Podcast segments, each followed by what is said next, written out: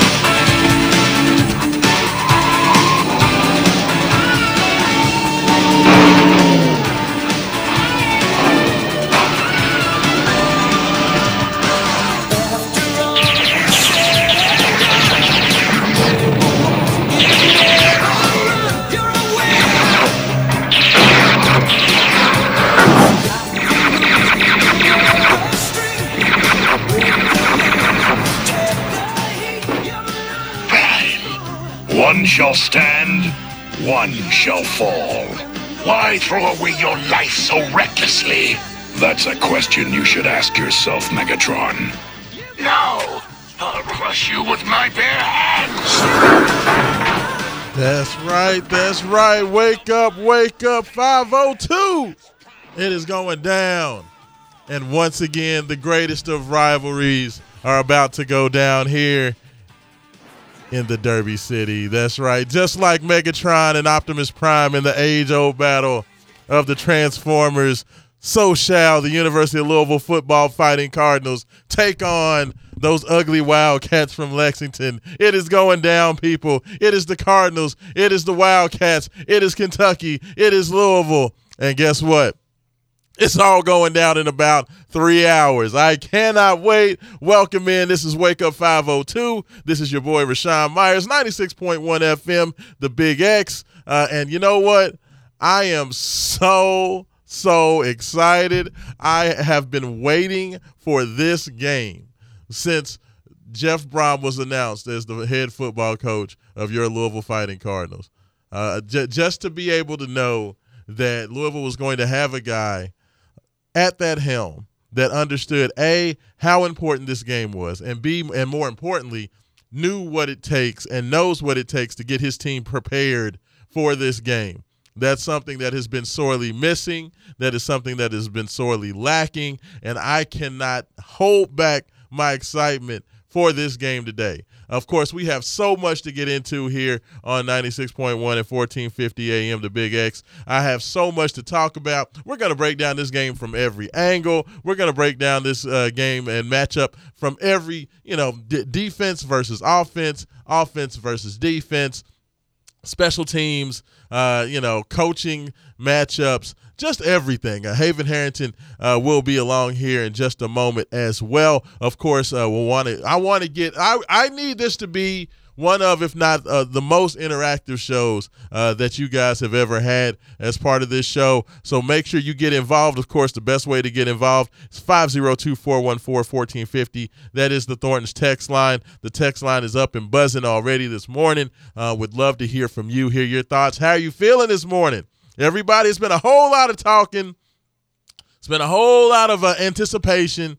Um, it's been a you know some butterflies. People have been apprehensive and worried and excited about this game for so long. I need to know how you guys are feeling on game day morning. Are you ready? Are you confident? Uh, I need score predictions. I need that all. So once again, 502-414-1450. The Thornton's text line is the best way to get involved. Big shout out to Thornton's and, and for, you know, make sure you go out to visit any of their 83,642 local Thornton's locations. Get your gas, get your grubs, get your goodies, get your ices, you know, big big gulps, whatever you need. They have everything there for you at Thornton's, uh, and, and, they will definitely make sure that they're going to take care of you. Um, so, you know, uh, make sure you get involved. I want to hear from you there. Of course, you can also give me a call if you want to give me a call in uh, live 502 384 1450. Um, that is the Wake Up 502 buzz line as well. We'll be taking your calls all day as this is a football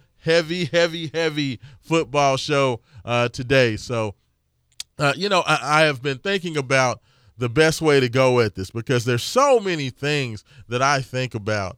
Uh, when I think about you know the, the, the Cardinals and the Wildcats, man, this has been you know of course the the, the rivalry uh, which got restarted back um, in 1994 uh, uh, when you know the, the the rivalry first got started, they announced that they were going to get it back, and it's been a rivalry that the university, by and large, had dominated. Um, you know, since things got up and rolling again. Of course, uh, you know the University of Louisville, I believe, leads the uh, the the restarted series. Um, I want to say what is it, 15, 13, something like that.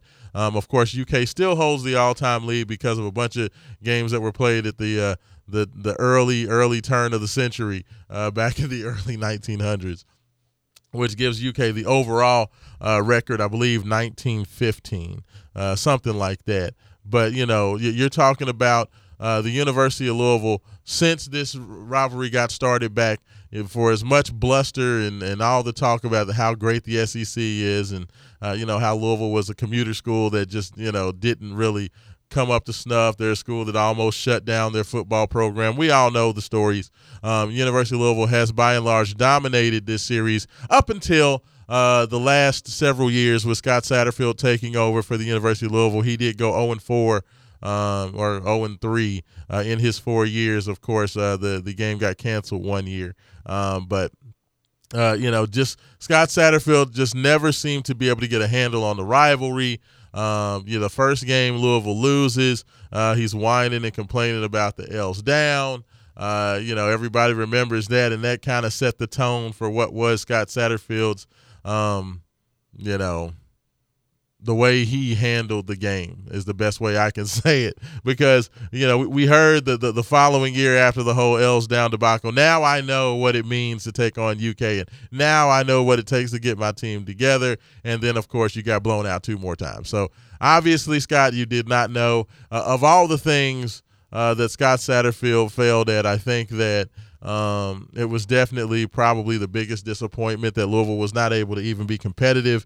Uh, but I'm sure Mark Stoops then sends them a Christmas card every year because that kind of kept Stoops from getting uh, or having any sort of uh, hot water with the with the Kentucky fan base because at least Kentucky was able to handle Louisville every year. So regardless of how the UK season went, good, bad, or uh, just okay. I mean, you know, of course, Stoops under the uh, under Stoops over the last uh, several years, they've at least been okay. So to top that off with a win over Louisville always just makes everything look a little bit better uh, when it comes to the football side of the rivalry. So, uh, you know, it's time to start enacting some revenge. It's time to start getting things back in order and to put Kentucky back in their rightful place, which is underneath the boot heel of the University of Louisville Cardinals football team. Uh, so I am very, very excited um, just to see how this whole thing gets together. There's been a lot of trash talk um, over, over the interwebs about this whole game. And now apparently the, the Louisville fan base are, are, is a snobbish fan base. Let me tell you something. Uh, the the comments by what was it Deone Walker was the, uh, the the defensive player for Kentucky that said he hates Louisville and uh, you know he hates Louisville because their fans are snobs and think they're too good and all that stuff. That has provided me with the most hilarious week of preparation for this game. I mean the the memes on on uh, you know Twitter X and uh, all of the, the commentary about uh, how people are going to come to the games and what their tailgates are going to look like has been absolutely phenomenal. I have a feeling that I'm going to see some foolishness, foolishness out there at L&N Cardinal Stadium today when I'm walking in. Uh, so I, I, cannot wait to see you all put your your your best snobby face on uh, as we get ready for this game. But it, has been um, a very, very. I, I, was a little worried um, when Louisville and Kentucky were both five and zero, oh, and everybody was hyping up the fact that Louisville, uh, you know, was taking on a Notre Dame team, uh, you know, with an opportunity to jump into the big time. uh, and go six and zero. And Kentucky was uh, facing off with Georgia between the hedges, and you know they talked about how neither it is. It was the first time that both teams were five and uh, five and zero at that point in the season. So at that point you start looking forward to the game at the end of the year. Said, man, this is going to be the biggest Louisville Kentucky game ever. Um, and then, of course, Kentucky, uh, co- you know, just started losing pretty much every game after that. They had only won once uh, since that hot five and zero start, uh, and that was against just an absolutely hapless Mississippi State team that ultimately fired their coach. Um, at the end of the year, of course, they were coming off the the unfortunate loss of Mike Leach, so they they you know it, they were able to at least get bowl eligible. Like this game, if Mississippi State would have found, excuse me, if Mississippi State would have found a way to win that game, and Kentucky was coming in here needing to get bowl eligible, that would have been the absolute cher- cherry on the top of this whole situation. Um, unfortunately, they were able to at least get bowl eligible, but Louisville can at least make sure that Louisville, that uh, Kentucky has a non-winning season. So I mean, you know, we, we have to take the uh, the wins where we can get them. Uh, so it, so it it actually surprised me how quickly the game was sold out. It surprises me um, the energy that is around the game. But UK uh, fans see this kind of as their last opportunity. I had a Kentucky fan tell me I was out and about of course, the good folks over at More Shenanigans uh, was out there doing a little karaoke yesterday, and I got the opportunity to sit and talk with both Louisville and Kentucky fans. I love to always get the temperature of the fan base. Everybody knows that I'm, I'm on here flapping my gums every morning. Uh, every Saturday morning here on, on Big X 96.1. So, of course, everybody wants to talk to me about the game. Uh, and, you know, the, the Kentucky uh, fan that I was speaking to, he was like, uh, you know, uh, when I when I think about this game, um, you know, Louisville's really really good, but I just don't think that you guys have really played anybody, and I, I, don't really think that you all really have had the schedule, and you know, th- this is a lot closer game than what people are predicting, and, and that's kind of been the general consensus is that UK fans kind of disparage their own team, but then at the same time. wow. Wow. Haven Harrington. it's hilarious. Haven Harrington is in the building, but it, has been very funny because the Kentucky fans have been both, uh, they've been both kind of dismissive of their team, but at the same time trying to like throw cold water on the Louisville season. So it's a very odd flex uh, right now from the Kentucky fans. Haven Harrington, you you in there? You up and up and together, sir? Yes, sir. Oh, hold on. That's that's the wrong mic. Let's try this mic. Say it one more time. Yes, sir. Hey, there he is. There he is. Uh, Haven Harrington, how are you doing this morning, brother? Man, whew, I'm excited. Man, uh, let, let, me ask you, Haven, because I, am gonna get your thoughts on the game uh, in general. But I want to ask you just in terms of going around, and, and, I mentioned the fact that I was at it more shenanigans night. I was doing a little uh, karaoke, but I was talking uh, to some of the fans, and you know the the Louisville fans. I hadn't really gotten into them yet, even though they seem a little nervous. But the Kentucky fans have been.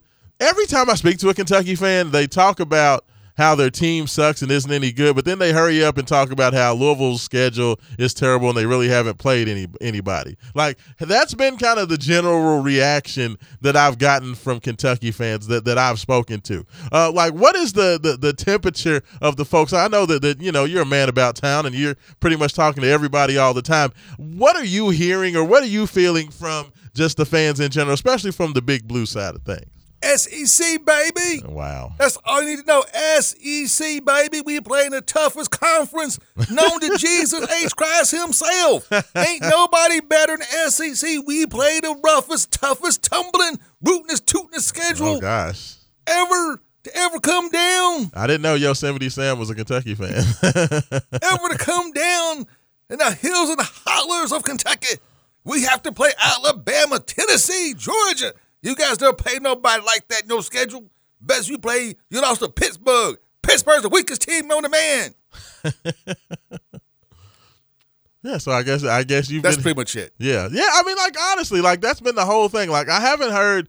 There's not been a single Kentucky fan that to me has really given Louisville any credit for anything that they've done this year. They've just kind of and they shouldn't give us credit. You know why? Why? because that? they're rivals. It's true. We don't need their credit. Only thing we need to do is strap it up and beat that you know what up and down the field. That's all we have to do. We got to treat them like Oregon treated Oregon State in the Civil War last night.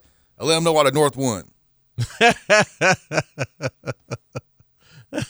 Eh, fair enough. Well, well, you know, and, and no, I totally agree with you. I mean, Kentucky has had a, a um, firm handle on the rival over the last, uh, you know, four or five years, uh, going back to the last year, but Bobby Petrino just kind of, you Quit. know, quitting and, and that, that whole debacle. Bobby quit, and then you had your boy Scott Satterfield, who didn't understand what the rivalry week was all about, even though he played in the game like for four straight years, and even after the fourth year, had no idea how big and tough the rivalry was. Like when he got to Cincinnati, he had no idea that you know they have a rival.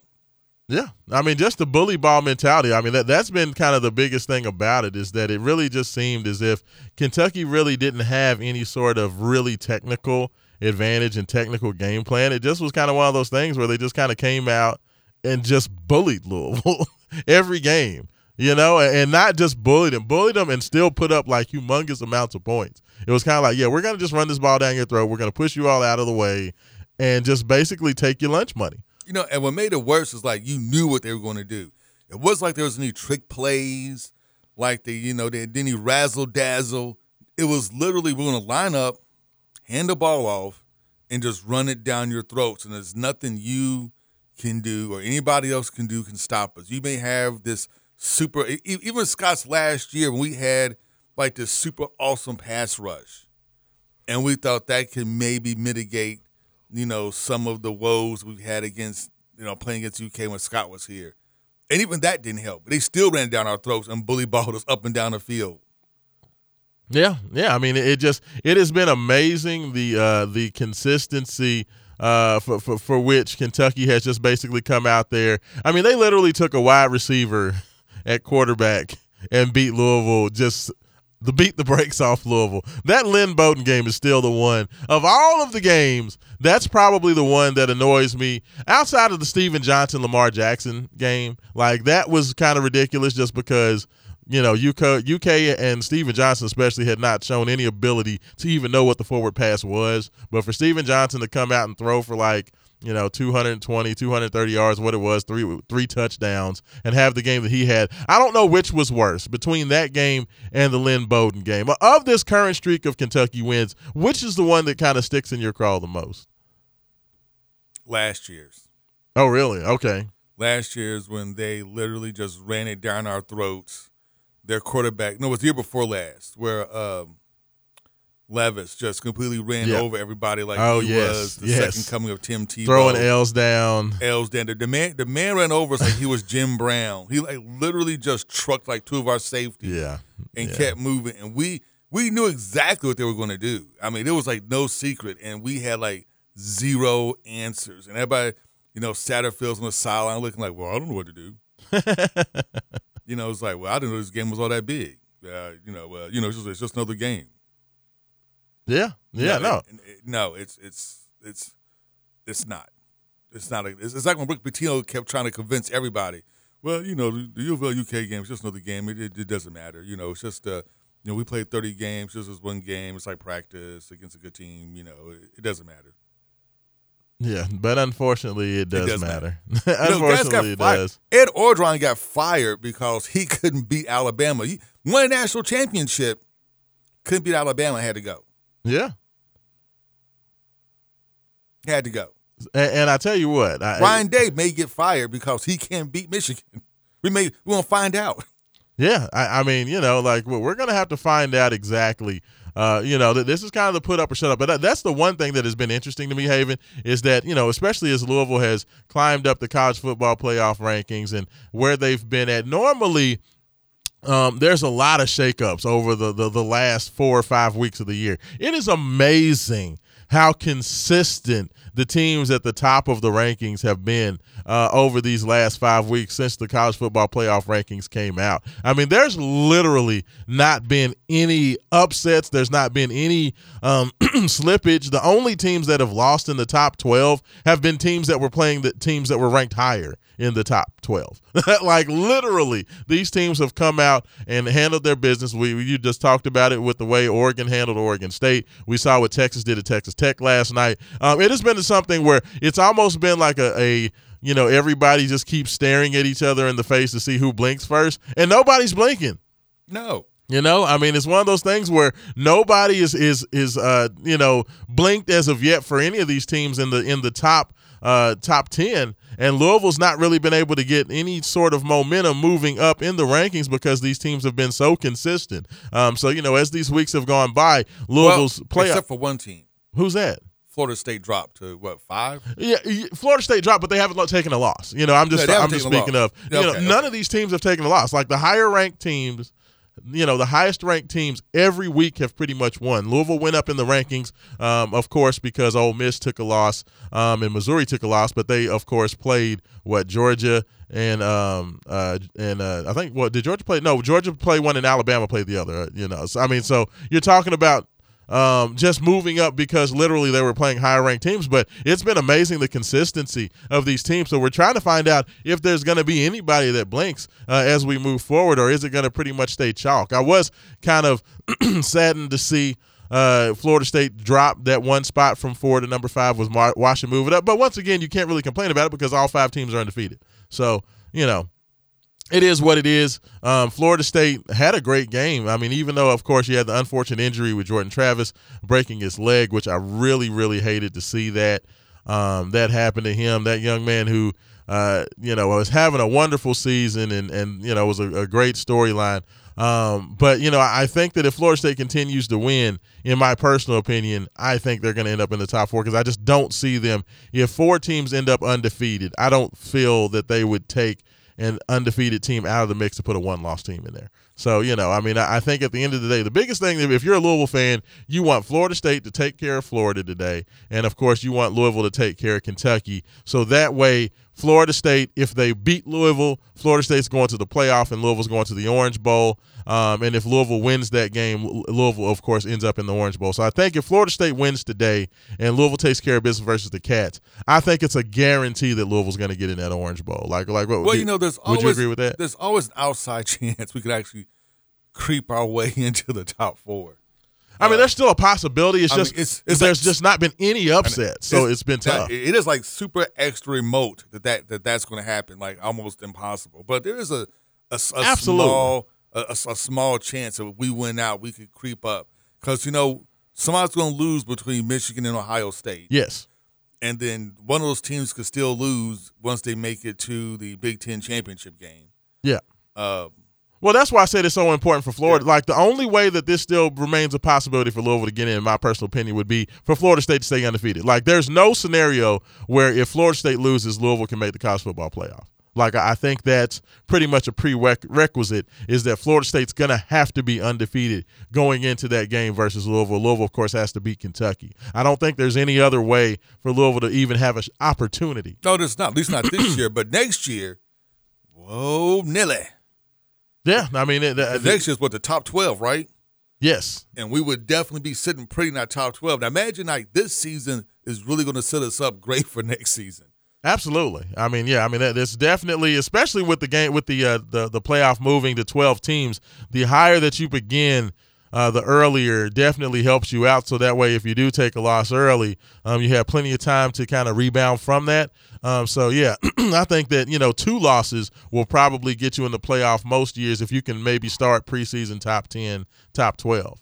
Oh yeah, You know, so I, I think that that definitely bodes well for Louisville moving forward. But just in terms of what's op- out there, um, the only way that you can even keep those super slim hopes of a playoff appearance alive is if both FSU and Louisville take care of business. Um, so you know, I, I I will be interested to see what happens. Uh, I will be watching uh, that Florida State game very closely. Um, the, uh, what time is that? Their game kicks at seven o'clock, right tonight, right? Yes. Yeah, seven o'clock ESPN versus Florida in the swamp. Uh, so you know we'll have to keep an eye on that. Hopefully Tate Rodemaker has got one more good game in him. I don't even know who's going to be playing quarterback for Florida uh, with Graham Mertz going down. Uh, yes, they're having the battle of the backup quarterbacks uh, in, in in Gainesville. So Well, lucky for Florida State, they have a much better supporting cast. yes, yeah. I mean Florida State has won all year based on their defense and and, and their uh, running game. I almost said defense and rebounding, but their their defense and their running game has you know paved the way for everything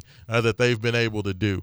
Uh, but you know, we'll, we'll go ahead. We'll see what happens with that. But we're we're saying that you know, if you're a Cardinal fan, you're still holding out out hope for the playoff. While it is, you know, they I think they said it was like a one percent chance that Louisville could make the the playoff. I think that one percent is still there, um, but definitely a lot of dominoes need to fall. You need to get that inside straight that Louisville's not really been able uh, to get any part of so far over the last three weeks. You know that you have to give credit to teams taking care of business, uh, staying away from the upsets, but that definitely means that Louisville's probably going to get a really really good matchup uh, in, in the the bowl game, regardless of who they play. I've I've seen Ohio State and Alabama are pretty much the two teams that Louisville slated to, uh, to square off against. So if you get a win today over Kentucky, you're going to either be playing two of the, you know, I guess what the two greatest football programs of the last what 15 years. Easy. I mean, Alabama and Ohio State's pretty much been the class of college football. So you- you're talking about getting one of those two games, most more than likely in the Orange Bowl. And, and if I I would say that would be the greatest matchup that Louisville's played in a bowl game, literally. Well, we, we played Alabama before. We played Alabama before, but that But- that was an Alabama team that was what six and six yeah, going into that game, I believe so. I, I, I or not, that- not six and six, six and five because they only played eleven games yeah. at that point. I believe Alabama was like six and five going into that game. Louisville beat them, and the, Alabama finished the season six and six. I mean, being like they stole something. Yeah. You have to get it right. So I mean, you're talking about that. You know, Louisville takes care of business today. They're going to be staring down their greatest bowl matchup in the history of the program. And then, you know, as I've continued to say, Louisville is currently in the midst of their well, greatest actually, football season. no, ever. it wouldn't. It may actually not be. How so? Uh, when we beat the the pants off of Florida in the Sugar Bowl, Florida's like number three in the country. Florida was yes. No, I, I I would say that, but that Florida team, It was weak. Okay, now now- nobody thought that that Florida team was any good. Like no, but there's the thing. That Florida team still was like one SEC championship game away from playing for national title. they Literally. were no, they, they- were, but no, I, I will say that. But the reputation of that Florida team was like, yeah, you know, like it, they, they weren't considered. Like I, I think that if you look at the, what that team, if you're if Louisville's playing a you know uh, a two loss Alabama, I would say that that would carry a lot more cachet than that Florida team. I mean, then that one loss. Well, okay, I will say this. you know, like I, I think that that, that, that would just Florida a little team did more. have Jeff, uh, Jeff Driskel, quarterback, who was god awful. I mean, that's what I'm saying. I mean, nobody really thought that that Florida team was any good. I, I, I remember them just having a very favorable schedule, and they kind of just, you know, were, were there because they really didn't have to play anybody. No, no, they had great defense and they ran all over everybody. Yeah, yeah. the- I mean, the, the schedule was was very forgiving. They had a, a very dominant uh, defense, and they were able to kind of utilize that running game, and they could just kind of hide Jeff Driskel uh, the whole season. Um, so you know, I, I definitely would say that Louisville. There would be a whole lot more hype. Like I know that there was a lot of conversation, but it was not because Louisville was facing some great Florida team. It was more like, well, this is Florida, and that's Louisville you know, and, and Florida is is a really good team from the SEC, so Louisville's going to just get ran over. But I think that the weight that would carry if Louisville would find a way to to to knock off an Ohio State or an Alabama in 2023, and you're talking about an Alabama that's either going to be it's going to probably be a two loss Alabama or a one loss Ohio State. Like that's going to carry more weight, especially if you beat Saban or knock off a one loss Ohio State team. Like I, honestly, I think the uh, Bama actually, I think a two loss Bama team actually carry more weight. Than, I agree. Than, than Ohio State. You beat Nick Saban in a bowl game in, in you know in a in a you know New Year's Six bowl like that's that's humongous like that's huge. You know I, I mean you you get a lot of credit for that. and Jeff Sprom legend will already be submitted in Cardinal lore. A- absolutely, absolutely. So I mean th- this is this is setting up to be um you know a very exciting finish. But you know what? First things first, we got to get through um you know th- this uh, matchup today. With the Kentucky Wildcats. Yeah, you, got to get that going. So I tell you what, Haven Harrington, we're gonna go ahead. We're gonna get a get, get us to break. Is uh, Hold on, hold on. Before you go to break, get on the Twitter interwebs. Go out there and and let's get some smack talk going. yeah. Who who who are you t- who are you telling to get smack talk going? Get on your Twitter account and tell all the UK fans, all the UVille fans to call in with your best smack talk. Wow. Okay. Hey. Let's go. Hey, it's rivalry week, man. Yeah, well, I, I That's can what it's that. about. I, I Talk do trash. that. I, I don't want to do that before I go to break. I want to do that after I go on the break so I can actually type because you know I am like running a board. I'm not in there being a lazy bumpkin like you. There, Haven Somebody Hanson. has I actually have to work. but hey, you are listening to Wake Up 502. This is 96.1. This is the Big X, and we'll be back as Optimus Prime. It looks like this is not going to be a good day for him, unfortunately. Hey, we'll be back on the Big X with Sean Myers, Haven Harrington. Wake Up 502. I would have waited an eternity for this. It's over, Prime.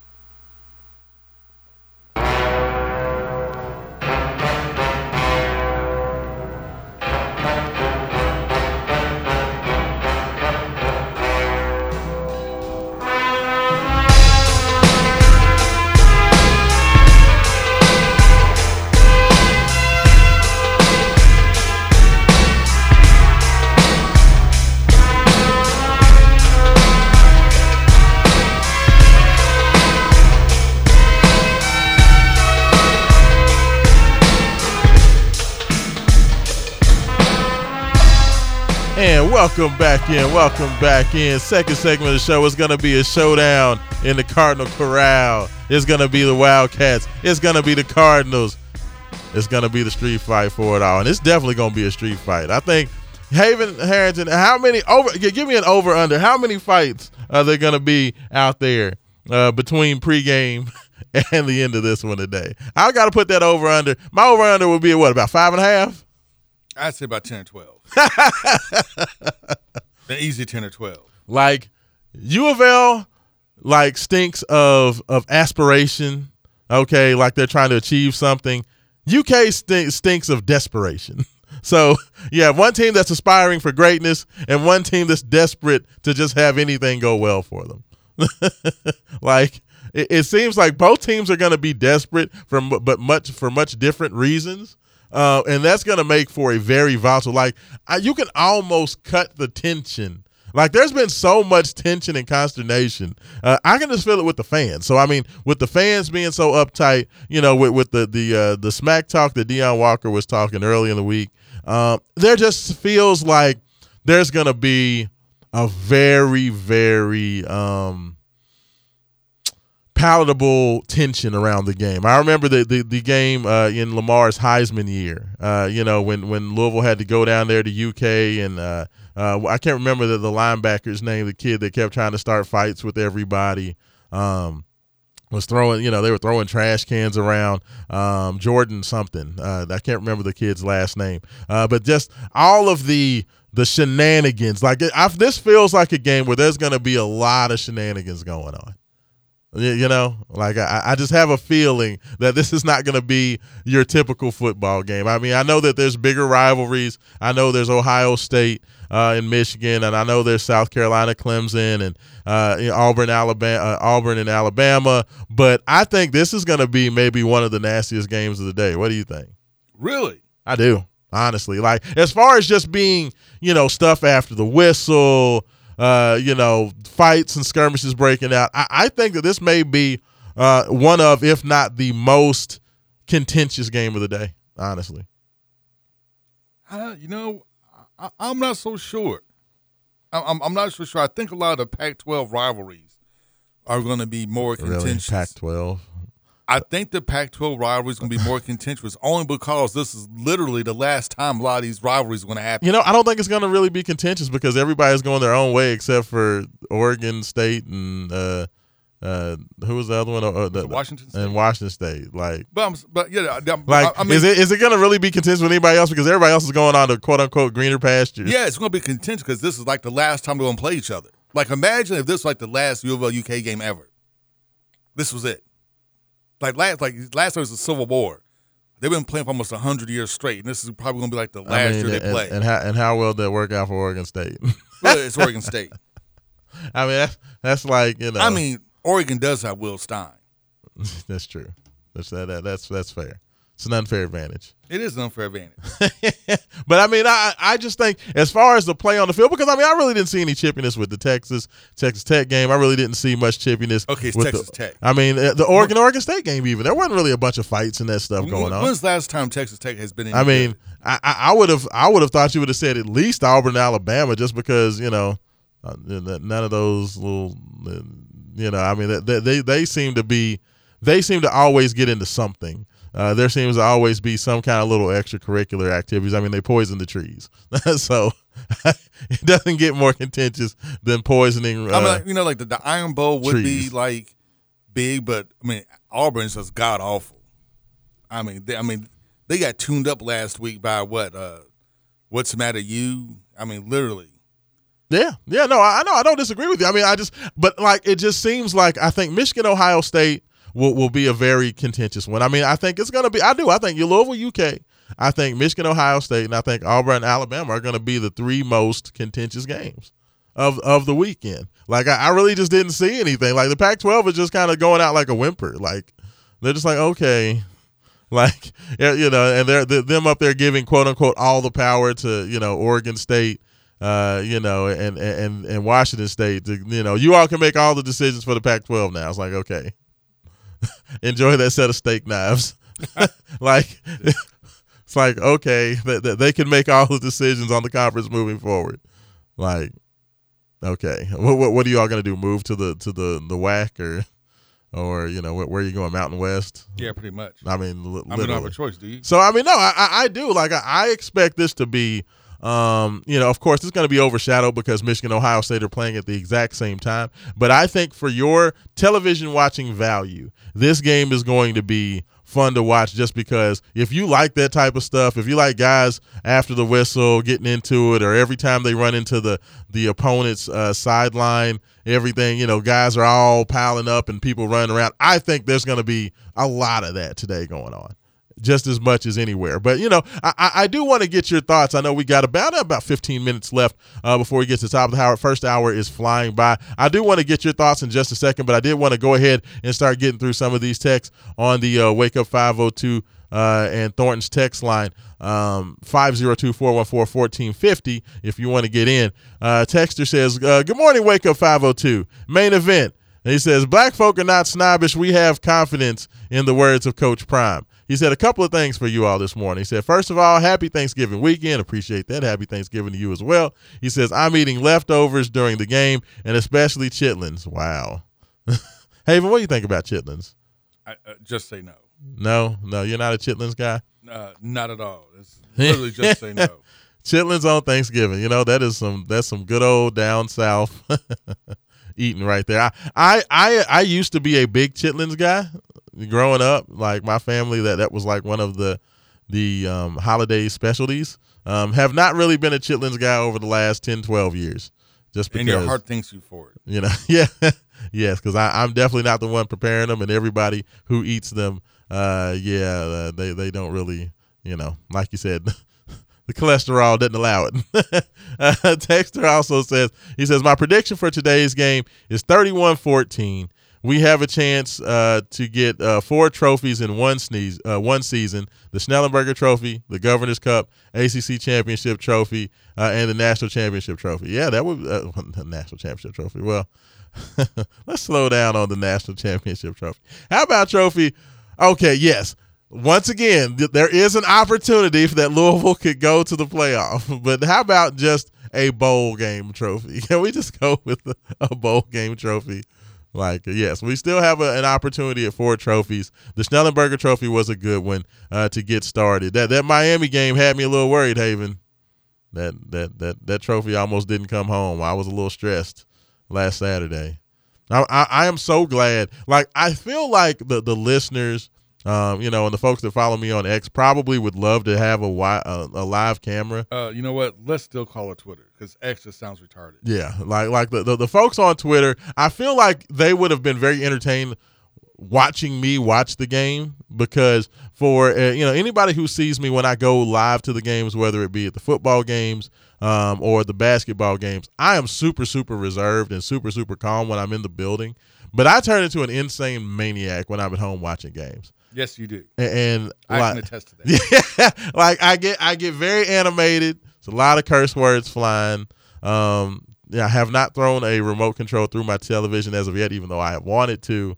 Um, but my son constantly makes fun of me and just tells me I need to calm down before you know get my blood pressure up and have a heart attack. But I, I get very animated, and to say the least, that Miami game, um, yeah, was not good for my health. but they found a way to get it done, Haven. They found a way to get it done. Uh, you know, uh, I have to give a lot of pr- uh, credit to Jack Plummer. He found a way to like um, calm my nerves. So yes, that that, that was trophy number one.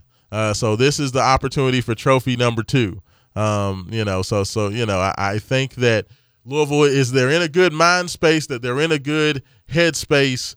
Um, and, and I'm liking the vibes. And, and lastly, Texter says, um, number three, he says, lastly, do not be a, De- a Debbie Downer. He said, not to be a Debbie Downer, but looking at men's basketball's team schedule, I see about two more games that they might win, but the rest are L's. Uh, he said, but I did hear that uh, Billy Donovan will be looking for a job uh, pretty soon if we don't get Jay right. Well, yeah, the, the, it's de- things are definitely not going well in Chicago. So you know, I would think that if if Billy the Kid uh, did uh, did end up getting um, dismissed from Chicago, you would think that if he decides that he wants to continue to coach, that that would be a guy that will be very attractive to a lot of different schools. So you know, there's a possibility. But you know, basketball we are going to set aside in a way. So next week. Uh, yes, because we will have plenty of time to have to focus on that foolishness. Uh, and I'm definitely not looking forward to getting into any of that. But at least they played hard in New York because we're supposed to celebrate a basketball team full of 18 to 22 year olds playing hard for 40 minutes. I still don't understand that. I understand why that's even uh, something that we would do, Stop being a hater. but I digress. Like, Stop being a hater. congratulations for playing hard. Stop Not. being a hater, Raashaan. That's what you're supposed to do. Stop being a hater. Do better, win games. No one gives a crap about your hard work. Stop hating. No, win win games. Stop hating. Anywho, uh, Haven Harrington, let, let, let me ask you. So, you know, we, we, we talked about uh, kind of the general feeling of the fan base. How have your emotions uh, moved this week? Like, have you had any big changes? How are you feeling early in the week versus to how you're feeling on game day morning? Like, like, like, give me your the expanse of your feelings about this game coming into the week, and then how the things have progressed as the week has gone along. I- I mean, I feel like more than confident about this game because we actually have a coach who understands rivalry. He played in the, you know, he played in the game, like he knows how big this is. So this this be the first time since I'm, I was gonna say Bobby, but Bobby 2.0 was kind of suspect. Even I know, even though I know, I, I know Bobby hated Kentucky. Uh, so I'm gonna say, you know, this is this is the first time since Bob since Bobby's been here that we've had, you know, somebody here that knows what the rivalry is all about. It's, it's going to take it seriously. You know, Scott never took it seriously. You know, he never really grasped how big the rivalry was. But Jeff completely and totally understands, and I think he's going to have this team ready, pumped up and excited and ready to go. You know, to me, the only question is is how healthy are we going to be when we play when we play today. Yeah, I mean Jamari Thrash definitely. I would say that um, you know Thrash definitely seemed to be about as nicked up last game. That Miami game, it, it that was the first game where I really saw that that wrist hand injury was giving him problems because there was a few times where he dropped passes where it seemed like he was grabbing at his hand, pawing at his hand, um, like it was really, really giving him uh, trouble. Um, that was kind of the first time that I had seen that. Excuse me. Um, Jawhar Jordan um, just seems like he's just maybe slightly. I don't know if babying is the word, but just kind of he's not cutting as violently and he's not doing some of those things. So those two guys definitely seem to be having some issues and laboring a bit. Um, I, I would say that that would be something to keep an eye on. But you know, with the way that Jeff Brohm utilized, excuse me, the uh, tight ends uh, the last game, that definitely took a lot of pressure off of Thrash. and even the running game because that was something that we had been lamenting and, and asking for because Louisville had pretty much utilized just the perimeter game when it come to came to passing the football, and they really weren't utilizing the middle of the field. Then all of a sudden, against Miami, Jeff Brohm rediscovers uh, the middle of the field. I mean, and it's one of those things where I have to give Jeff credit. Like it's one of those things where Jeff only makes adjustments when he needs to, and, and uh, you know th- that's something that I just have to give him credit for. Like I feel like he's been holding that in the bag, um, and, and some of the the emphasis that he put on on finding Kariski, finding Lifson, um, you know, getting Gatewood involved. Um, I mean that that fourth down play call um, that that he made early, early in the game, where Plummer uh, puts it right on the money to Kariski, uh, you know, 25, 30 yards down the field to give Louisville a first and goal from about the 10 yard line, uh, was a humongous uh, play early in that game and kind of set the tone uh, for the tight ends as a whole uh, as the game went along. And I think that that's one of those new things that now, um, you know, after Louisville pretty much was only wide receiver heavy for most of the year. Now Stoops and company are going to have to prepare for this tight end game. You know, I mean, the tight end has had what twelve catches in the game against Miami, I believe.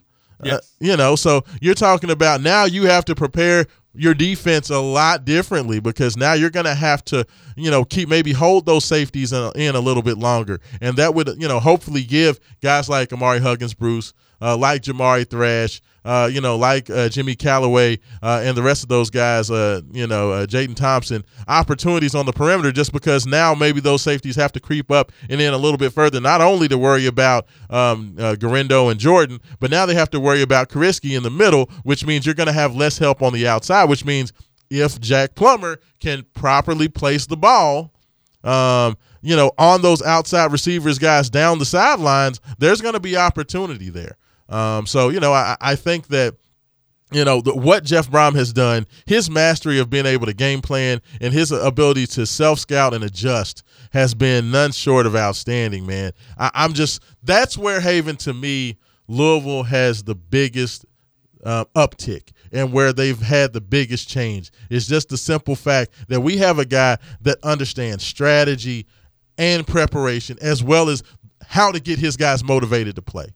You know, like that that was just what was missing. Scott Satterfield was very good at teaching the fundamentals. He was very good at, you know, getting to, to get together a game plan. And if his game plan was solid going in, he was usually good to go. But where Scott failed miserably was A, when it became a toughness battle, B, when it became uh, you know, a matchup versus a team that he maybe gave too much credit to, uh, and C, uh, when it came down to making adjustments, especially in the passing game, Scott was not good at making those adjustments on the fly. And I think Jeff Brohm has gotten pretty much an A or an A plus in all three of those, um, you know, categories all year long. Wouldn't you say?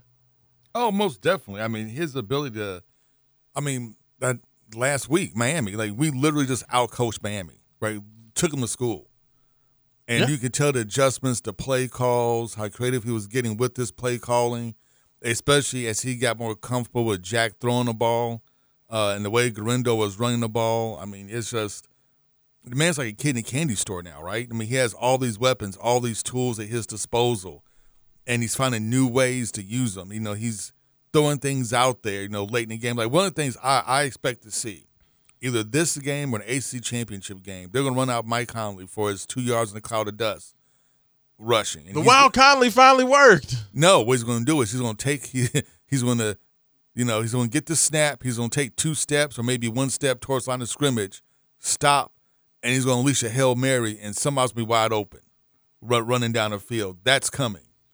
He's been I, I I believe Jeff's been priming that play all season long. We're just running Conley constantly, and he's going to unleash Conley to throw the ball a couple of times against somebody.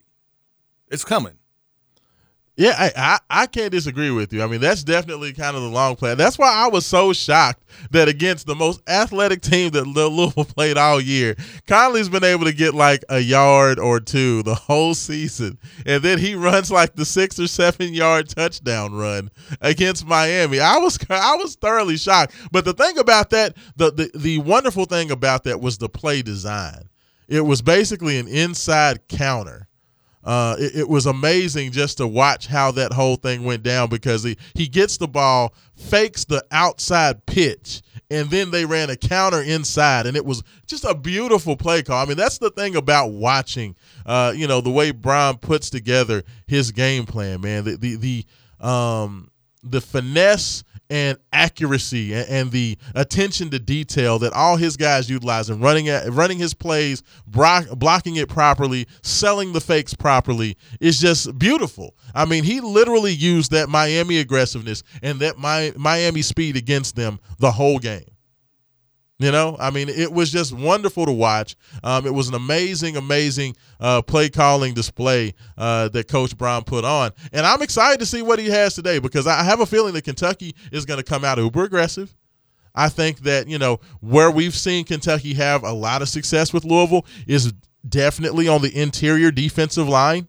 Um, you know, that, that's where guys like Walker have feasted on Louisville over the, the last several games. And to me, in my personal opinion, the biggest reason that Kentucky has won is because those defensive tackles have manhandled the Louisville offensive line.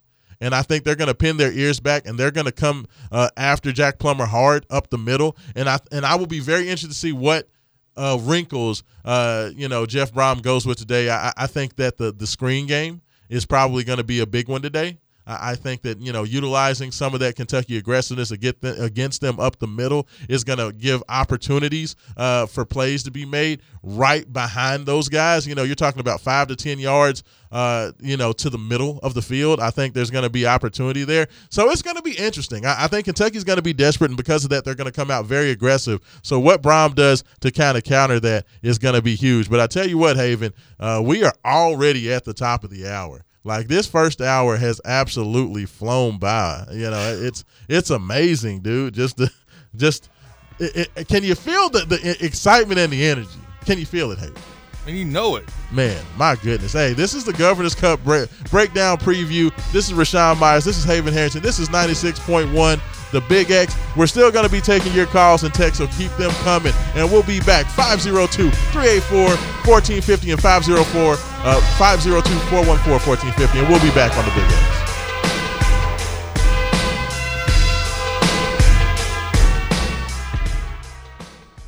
Keep it locked on.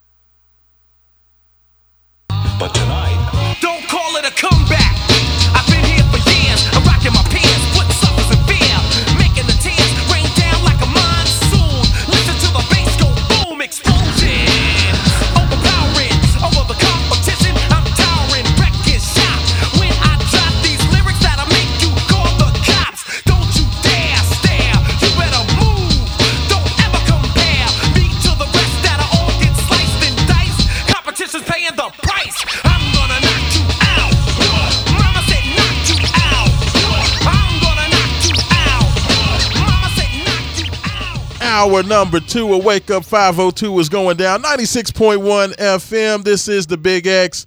This is your boy Raashaan Myers taking care of you. Joined as always by the man, the myth, the legend, the architect himself, Mr. Ace of the Izzo, Haven Harrington, a little bit of LL Cool J. Mama said knock you out on a wonderful, clear, beautiful Saturday morning here in the Ville. Crisp, cool. It feels like football weather. There's going to be a whole lot of hitting out there. And I'm telling you, it's going to be all about who cracks first, who blinks first. It's going to be a brawl for it all. Haven Harrington, this ain't going to be for the, the, the faint of heart today. It's going to be hitting. It's going to be nasty. It's going to be ugly. And, and I think, you know, you talked about Mama said knock you out. I think that's perfect. That is the perfect definition for what we're going to see out there today. It's going to be a brawl. You know, it's going to be interesting to see not only who blinks first, but what team can impose their will on the other team first. I, I think this one's this game is going to come down to who can impose their will. It's going to be U of L's running game or UK's running game. Like, like we know, UK's running game has been suffering, right? Yeah, Ray Davis been struggling over the last four or five games. hard. He's like really been on a struggle bus. But you know, anytime that UK plays U of L, Stoops always has UK ready to go. These guys will be hyped up. Ray Davis is going to get his yards this game, but can he get enough yards? And and that's going to be the question. Can he get enough yards? Can Leary actually start, you know, passing the ball like everybody thought he was going like everybody thought he, he was going to do at the beginning of the season? right? I mean, can can UK get off this snide? Can an offense get it going and click it up a, a, a notch or two, and actually compete? And actually, I think UK will. I, I think UK will have some success on offense, but I don't think it's going to be enough. I mean, you know, it, it, has been tough, man. Since since that, you know, since Georgia pretty much just put Ray Davis in a, you know, in timeout. It seems like every team has kind of followed that same pattern to victory, and they've just really stacked the box and made sure that you know Davis was not going to be the guy to beat them. And it seems like that's been the path to victory, uh, you know, uh, for every game except for Mississippi State on the road, and that's been kind of you know the, the, the formula. Like I, I'm sorry if Kentucky comes out the way they did at South Carolina last week, they only put up 14 points and Ray Davis struggles. I don't think there's any chance that Kentucky can win this game scoring 14 points. You know, I, I mean, at the end of the day, Ray Davis finished, uh, you know, South Carolina that, that game versus South Carolina, 12 carries for 61 yards. If that happens, I just don't think there's a path to victory. You know, like I, I, he's going to have to be able uh, to come out and give you more than that uh, if Kentucky's going to have an opportunity. And you're talking about a Louisville team that has one of the best run defenses, I believe, uh, number 12 this week, as the, the 12th best rushing defense in the country. Uh, you know, so Ray Davis is going to have to come out and, frankly, do something that he's not been doing – uh, you know, over the last five or six weeks, and he's going to have to do it against a team that's one of the best rush defenses in the country. I mean, you know, when, when you look at the numbers, and that's why it's very difficult to judge this game because you know if you look at it by the numbers and you look at the strengths of UK versus the strengths of Louisville, Louisville, it just all the numbers say that Louisville should have a big advantage in those areas, and Louisville should have a great opportunity, um, you know, to to get this thing done. But we know that this game has never been about the numbers because more times than not, Louisville has come into this game. I mean, Haven Harrington, look at it last year. You know, Louisville seemed the last two years, honestly, to come in with all the momentum in the world. Two years ago, Louisville was coming off uh, Malik Cunningham looking like just all world versus Duke. You remember he had that, you know, 300 yard passing, 200 yard rushing game versus Duke, and then comes back against UK and just forgets how to play quarterback. Yes. You know, I, I, mean, you've had that happen so many times where Louisville was having a great season last year. Uh, you know, that they're coming down the stretch of the season. Uh, looks like they're going to have an opportunity for eight regular season wins. Seems like Louisville has a lot of momentum. And once again, they come into that game and just look like they forgot how to play football. So the numbers have really never told the tale, um, especially even, you know, prior um, to to you know the the debacle that was uh, Scott Satterfield. That this has been kind of apropos. I mean, I, I remember back to the you know early uh, 2010s uh, you know, so some of those games with, uh, you know, Charlie Strong, even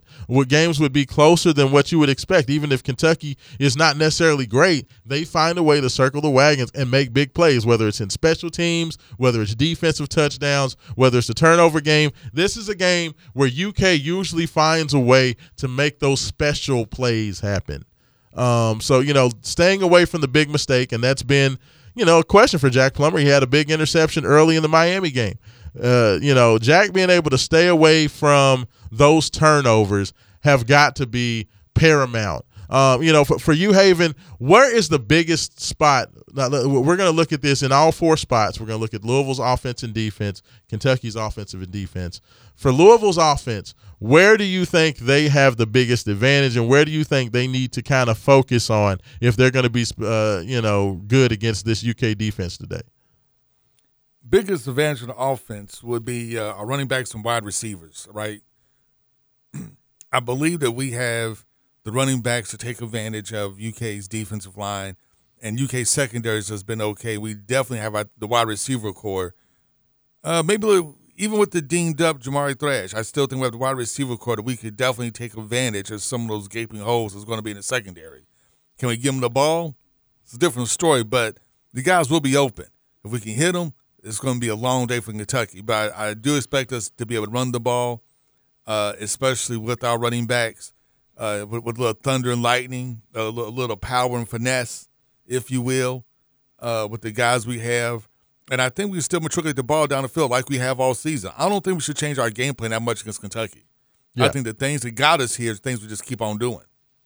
Absolutely, absolutely, and, and so and no, I, I totally agree with you. I, I think that you know the, I loved what I saw from the tight ends. I think that the middle of the field is going to be open, as you said. You know where South Carolina was able to take advantage. Like, South Carolina wasn't really able to run the ball um, versus uh, UK last week. Uh, you know that that that UK defense is known for stacking the box. They're known for putting a lot of pressure. They believe in let's not sit back. Let's put as much pressure on the quarterback as possible and shut down the running game while we're at it. And that's kind of what they did last week. But Spencer Rattler was able to get you know a few passes over the top uh, to the tune of 207 yards and a couple of touchdowns. And this is a South Carolina team that had not been playing well. Uh, they came into that game into at two and four.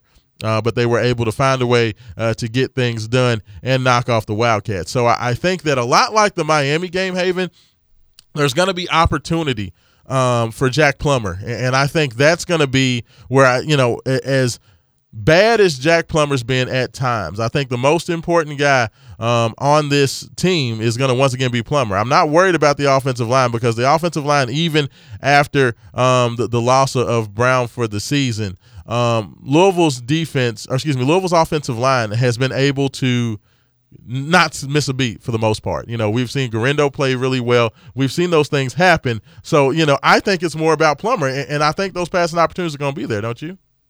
Oh yeah, the opportunities are definitely to be there. It's just can can the ball get there in in a timely fashion? You know, when once the ball gets done in a timely fashion, yeah, it's it's it's, it's a wrap. You know what? What this game is going to come down to literally is who can enforce their will on the other team. Like like what team is literally going to be able to line them up and run it down the other guy's throat. I believe that I believe that that's what I'm coming to. Throwing a ball is I think it's just going to be something nice you can do. Hit them deep, you know, every now and then to keep them honest. But this is literally going to be bully ball. I, I, Can we I, bully them, or they going to bully us? I don't know. I like I, I I agree with you. That's what you would like, but UK is really good against the run. Uh, you know, they're, they're not as good as Louisville against the run, but that's going to be interesting. But you know whose opinion I want to get on that? It's the guy we got on the line now, Mr. Joe Kelly. Joe Kelly, how you doing this morning, brother? Oh man, getting ready for this game, buddy. How y'all doing out there? Man, doing well. So good to hear your voice. I know that the folks down at the Granville are super excited about, uh, you know, what's going on today. I know it's going to be a very, very lively crowd inside the Granville. I would guess.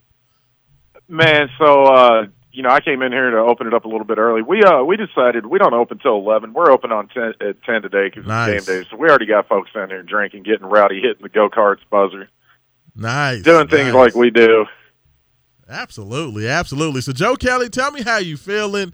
Um, you know, g- g- give me like, is this uh, something where were you nervous earlier in the week? Like I've seen a lot of Louisville fans that were nervous earlier, uh, and they've really not been settled about it. They're worried about the fact that Louisville's dropped five straight against the Cats. Like, how are you feeling, man?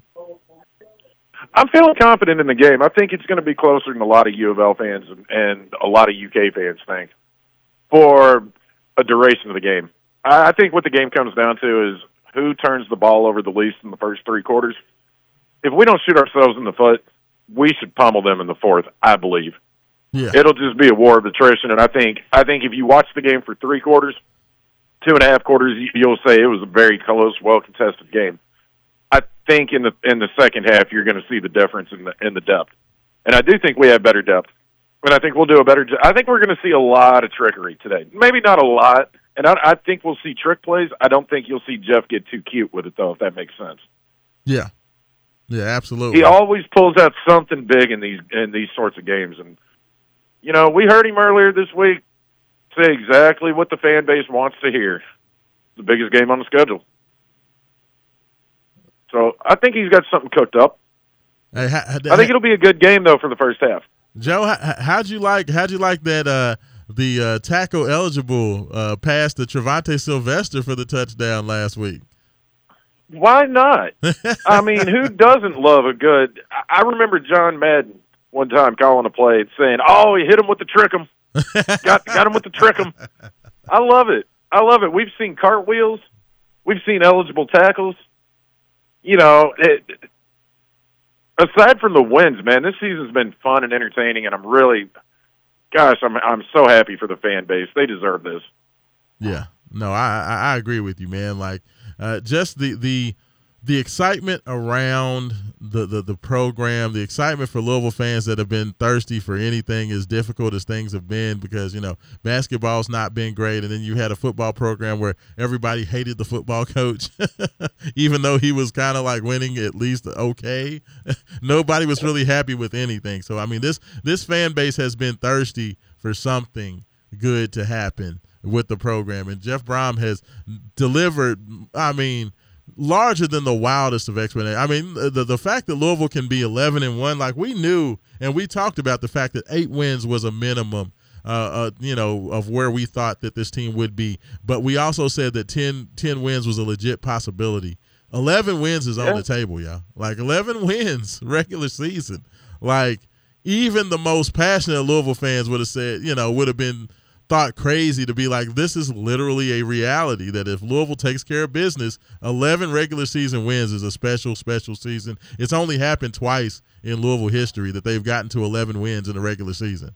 So, you know, I mean, that, that's huge. If you can do that for the third time in program history in your first year under Jeff Brohm, wow.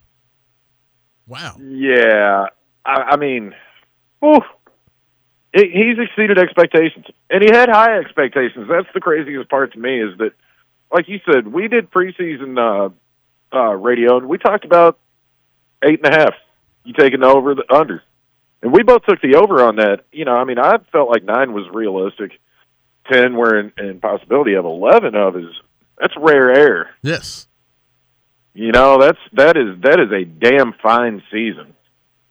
There is nothing, and and to do that in year one, we had, like I said, we had high expectations. We thought he was going to come in and be successful. We thought he would come in and, and have some success in the transfer portal. I did not expect him to knock it out like this, where he was the the voting in the preseason was top ranked these five coaches and who won the transfer portal, and Jeff was mentioned in that and now he's up for coach of the year. You know, and and looking at a one loss season, that's that's phenomenal in year one. Unbelievable. I he did he did his job. He did his job. You know, for not to take anything away from it. Admittedly, it was not the the strongest schedule um, conceivable, but uh, Louisville fans know as well as anybody, you can't control your schedule. All you can do is go win the games on it, Yeah. and I mean- that's what they did. And, and honestly, Joe, I mean, it's one of those things where the schedule's not as bad as what people continue to say it is. Like if if Virginia Tech goes out there and gets a win today over Virginia, which you would think they should, Louisville would have seven wins over teams that are going to the bowl. They're going to a bowl game. Exactly. I mean, that's that's a very good schedule. There's very few teams that have that many wins over bowl eligible teams. So I mean, I, I think that you know people always want to look at these computer rankings and they want to look at you know what just their basic opinions of you know what the the schedule was coming in. But what when you look at the actuality of it, you know Georgia Tech's been way better than what people thought. I mean, uh, North Carolina State's a three loss football team. I mean, that's a very very Yeah. good team. You know, I mean, so I- I think that the Louisville schedule's been fine. You know, I mean, if you want to talk about horrible schedules, I mean, let's let's keep it real. The SEC has not been good this year. The SEC was horrible in the non-conference. They did not I believe they had about a 20 uh, you know, 22, 25% win percentage versus other Power 5 conferences this year in the non-conference, but people just kind of basically just decided that they were going to ignore that and then only just focus on SEC teams playing each other and kind of it was like a self fulfilling prophecy where they were like, wow, look how great and the powerful the SEC is. It's like, no, the great and powerful SEC was pretty much crap against everybody. You know, Well, I- the SEC year. I, go ahead. no, no, no. I was just gonna say, like, it just seems like they just want to conveniently just ignore the fact that the SEC struggled mightily in the non-conference this year. Well, but I, but I think I think the the flip side of that argument is that rightfully so. When you when you handle business year in and year out the way that conference has, you got to get grandfathered into the benefit of the doubt. You know, so it, and people get conditioned. You know, it's it's it's the old thing. To your point about G- Georgia Tech's better than people want to give them credit for. It is so difficult, and and we're all guilty of it to an extent. It is so so difficult not to to to actually ignore the sticker decal on a helmet. Yeah. You know, you you get you, you buy into this concept that that team can't be any good because they're them, Right. and you ignore the the play on the field and the product on the field. And I think Georgia Tech's a great example of that. Uh, So I understand the bias towards the SEC, but yeah, I mean, uh, it's just a, it's just a little annoying it's, because it's it's, been just a, like it's man. been down. It's it's it's it's been a down year for that conference.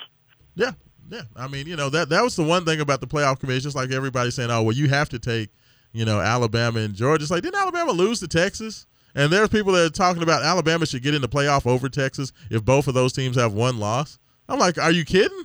Like, yeah, I go I go back to what my dad them. used to always say, and this was man, this is thirty years ago. This is pre college football playoff. They'll forgive you for losing in September, but you better have your act together by the second week of October. You're cooked. You know, I mean, And for whatever reason, when you have that Nick Saban equity and that that roll tide equity built up, that's how this hinky BS happens. Yeah, uh, yeah, yeah, absolutely. I mean, you know, I, I just I, I think that the SEC thing has gotten overblown, uh, overblown for this specific year. Yes, the SEC has been the most dominant conference um, year in and year out, but for this specific season, I just don't think the SEC has been very good. I don't think Missouri's that great. Like Missouri is a top you know, the top tw- 10, 12 team, whatever. But I don't necessarily think that team is that good. I don't, you know, I've not been overly impressed with any of the teams out there to just think that they are just world beaters. Like, I mean, even when you talk about the Georgias and Alabamas, they found ways Yeah. to win, but I don't think they're overly dominant. Like, this is a year where if somebody said Washington won the championship, I wouldn't be shocked at all. Mm-hmm. You know? No, no, not at all, not at all. And and it's funny you mentioned Washington because the point that I was about to make to you is, uh, for the listeners, if anybody was wondering, doubt you were, or missed me, the, the reason why I haven't been on much this season is because I, I work every Saturday.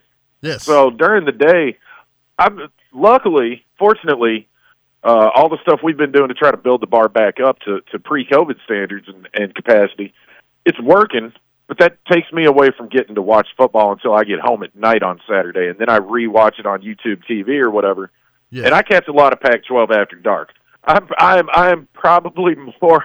I, I know more about the Pac-12 right now than anybody in in this region of the country should ever know, because it's the only stuff that I get to sit down and watch from opening kickoff till the closing bell, uh, from start to finish. it's pretty scary. And John. Washington is is a fun, fun, fun team to watch.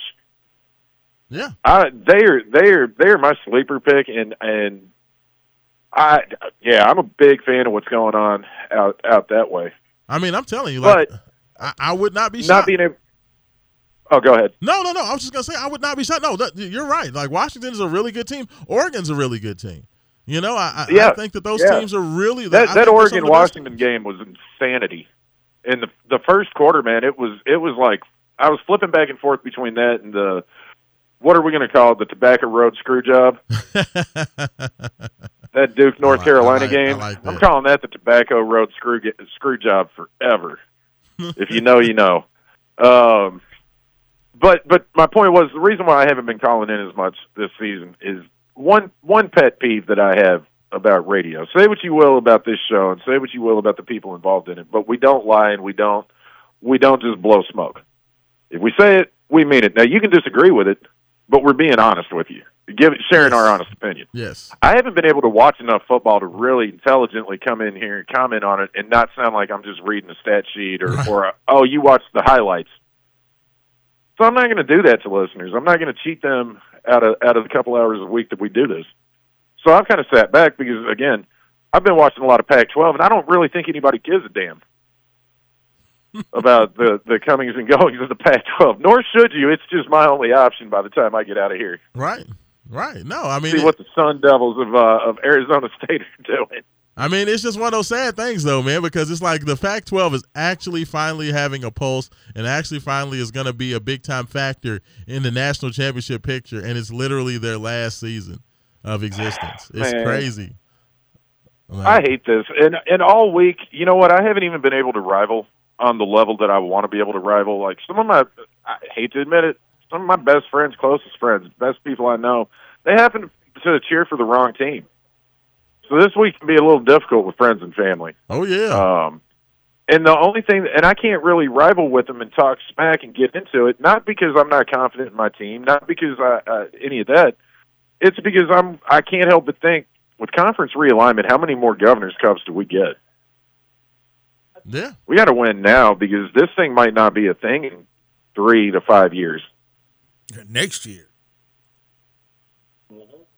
I mean, honestly, like it's it's just it's crazy, man. I, it's it's it's that's the the the um you know that's the sad thing about this whole deal, man. Is it just it's changing in ways that it, you know. I, I mean, I'm looking at these teams. Te- look at Texas. You know what I'm saying? Texas is a big time factor, and they're about to leave the Big 12 to go to the, uh, the to the SEC. You know, you have all these teams that are big factors in the Pac 12 that are leaving to go to the Big 10. And it's like, no, like you all can be successful and you all can get it done where you're at. And it's just all about money. You know what I'm saying? It's just all about money, and you're taking the regionalization away, to, you know, to, to go cash a check, and it just I just I hate to see it happen, and it, it's just crazy. It's almost like I don't know if it's like poetic justice that these teams are having the seasons that they are, but to have Washington uh, and, and, Texas be two teams that are legitimately uh, you know big time factors to get into that Final Four, uh, and both of them could be representing conferences that are going to be much lessened if not all the way gone. Of course, the Pac-12 gonna, is going to be all the way gone, and the Big 12 is going to look a lot different once Oklahoma and Texas leave for the SEC. You know, you talk about like lose like permanent rivalries, Yes. like the Civil War. Uh, I, I know they're trying to keep the backyard brawl or bring it back between you know West Virginia and Pittsburgh, but no, who, who knows about that? You know, who knows about the Red River rivalry and all these other you know great rivalries you hear about? You know, they're all slowly just going away because of conference realignment. Yeah, you still have the you know the big in conference. You know, SEC and the and the Big Ten will always be able to keep their rivalry games because they pretty much stayed intact. You know, but other teams will kind of lose their natural rival, and it's it's just it, it is it is a very sad day to lose all the regionalism and things make college football special. Yeah, Return to the uh, NFL. Uh, I was almost at NFL South, but I almost a term like NFL Light. absolutely, absolutely. Joe Kelly, is that you still you still with us? No, I'm Jay Boogie. Oh, no, Jay has on the line. I thought that was Joe Kelly. I think I think we accidentally lost Joe, uh, Joe Kelly. Jay has, how you doing this morning, man? We got you on live. What's going on with you? Man, happy holidays, brother. Happy holidays, dog. Man, I'm so full of turkey and dressing and everything, but uh,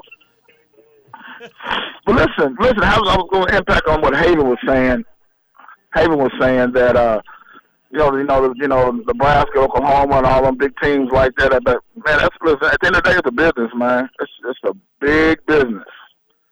Because when I remember when I was forty something years ago, I remember Oklahoma man was winning the Orange Bowl. They didn't go to no other bowl besides the Orange Bowl. Them, Nebraska, and Texas, and all of them. You know what I mean? Oh yeah, Oh man, Oklahoma's big time, dog. yeah. I mean, I- no team, no no team dropped in the top ten uh, this week and uh, yesterday. Uh, Raashaan and Haven. No, nobody's moved anywhere. That's what I told Haven. I said over the last three, four weeks, man, none of the top ranked teams have lost. Like it's crazy. Usually you have a bunch of teams getting upset and you have teams moving up, moving down. Nobody's moving anywhere because everybody keeps winning. It's crazy. I know, man. I know. I know. It's- it's so wild. anyway, Louisville got to handle the business this morning. Man, I move forward, man. That's all it is. What's Listen. up, Haven? How you doing? Happy holiday to you, Doc. Man, happy holidays to you too, Jay. Jada Miss J has the great one. How's it going? Why I gotta put some sauce on my name, Doc? well, somebody had to. oh, quit it, Haven, man. Stop it. I got four of them, Haven, Haven, Haven. I think stop it. I got four of them. Oh, you hilarious. No, man, but, but this is an um, unbelievable uh, holiday, man. This is unreal that Brohm is now ten and one going into the Christmas season, man. This is amazing, man. This is history for the University of Louisville football team. Oh yeah, yeah. They got a, a, a opportunity today, Jay, to put a, a cherry on top. Only the third 11 win season, regular season in Louisville history. Uh, so yeah, we got to see if they can get it done, man. Can I give you my prediction? Absolutely. Man, listen, I'm gonna tell you this. I got Louisville by fourteen. What? Okay. Yes, sir. Yes, sir. It's cold. Get this get this day over with. Move forward. Focus on you know on the big money in a couple weeks. That's what you do. Okay. Okay. There we go. Jay has. I appreciate it, my brother. It's going, yeah, it's, it's going down. I, I, I'm riding with Mike, man. Mike will say hello to you guys. Nah, nah, yeah, yeah, yeah, yeah. Tell, tell, tell Mike what's up. Is he? Is he with you right now? He's right with me. Oh, hey, what's up, We'd Mike? just How like you to say happy uh, holidays, everybody out there, and uh, I'm I've got a spread of about forty. Brohm's gonna run it up. Dude, first, day, first. I like it, Mike. Beat down. yes, sir.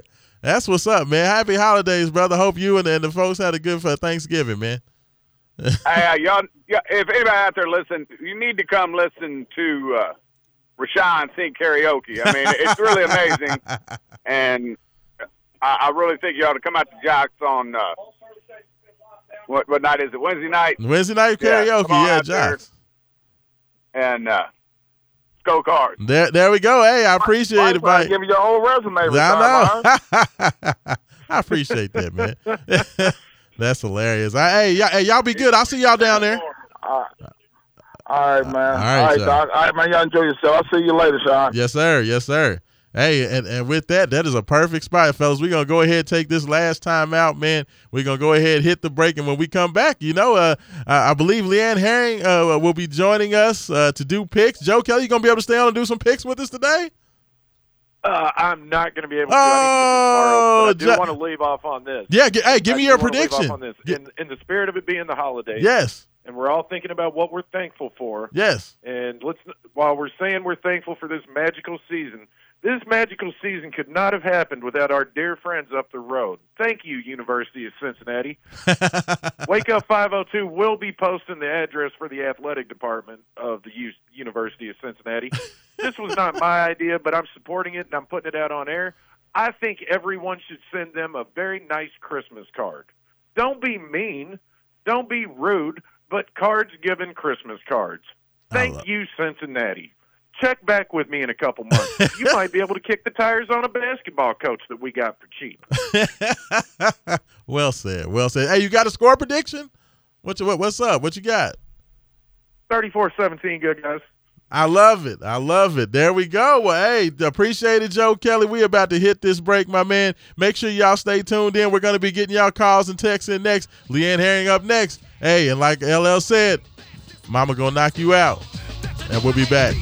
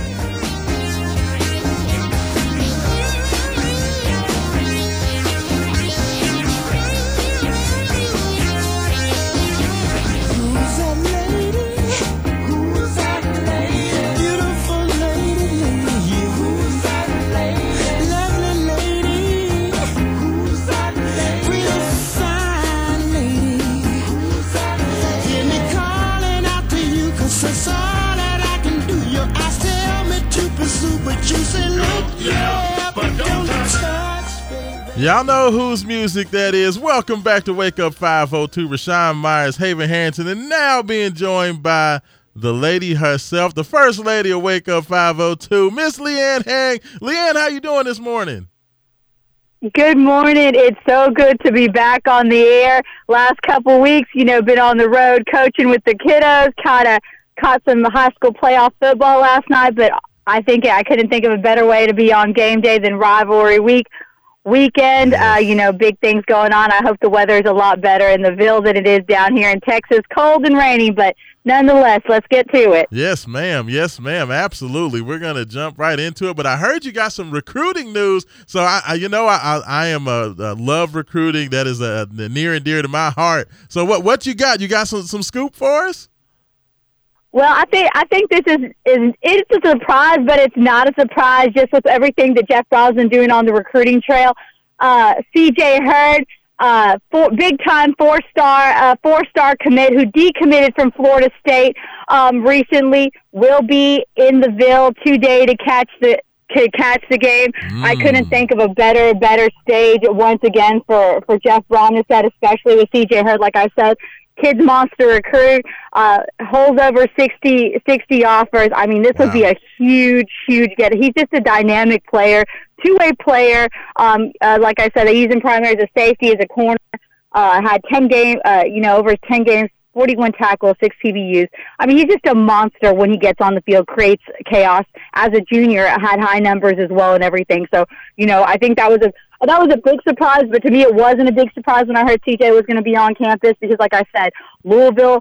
Uh, perfect stage, number nine, going for a playoff run. You know, ACC, all about it. So, I, I mean, that's going to be one to watch. I mean, that could be a huge flip for for the Cards. Yeah, absolutely. That is huge news. Of course, coming on the uh, the tails of uh, Louisville getting their first 2025 commitment. Uh, Mason Mims, quarterback out of Alabama, uh, made his commitment to, to Jeff Brohm and the Cardinals as well. Uh, and, and, you know, I know Louisville's uh, in there. they're in on the recruitment of the, the number one player currently in the transfer portal for next year, defensive lineman Joey Slackman out of Penn. Uh, who's just an absolute beast of a player. Uh, apparently, his first day in the portal, he had 17 offers. Uh, that that you know from D1 schools, uh, 6'4", 300 pound uh, defensive lineman already has offers including Washington, Florida, Missouri, Arizona, Colorado, Wisconsin, Louisville, Miami, Georgia Tech, North Carolina. So you get the point. Like the kid is an absolute beast, and Louisville's right in there. Uh, he said he was very very excited to get the Louisville offer. Um, so I mean, you would think with the season that Jeff Brohm has had, LeeAnn, that he's going to have a lot of opportunities, um, you know, to get some big time players uh, in the portal as well as on the high school recruiting trails with the you know with how well Louisville's played, the fun offense, the the very exciting defense, you know, uh, playmakers at all three levels on both sides of the ball. I would think that that would bode well. I think that Jeff Brohm's going to be up for probably a pretty big recruiting class this second time around, don't you think? No doubt, and like I said, you know, with Louisville, but I think the thing about Louisville, like you said, they're not only dominating on offense, having an exciting whistle, but on defense, and that's such enticing for players because Jeff Brohm has he's walked the walk and he's talked the talk. He's brought Louisville in less than you know in such a short period of time. If you think about the really turnaround that he's done at Louisville, having to reshape the program, having to rebuild the program, you know, bring a program that fits what he's done to get to number nine. Be not just on you know a, a talk in the ACC conference, but on the national picture on the C, on the CFP level.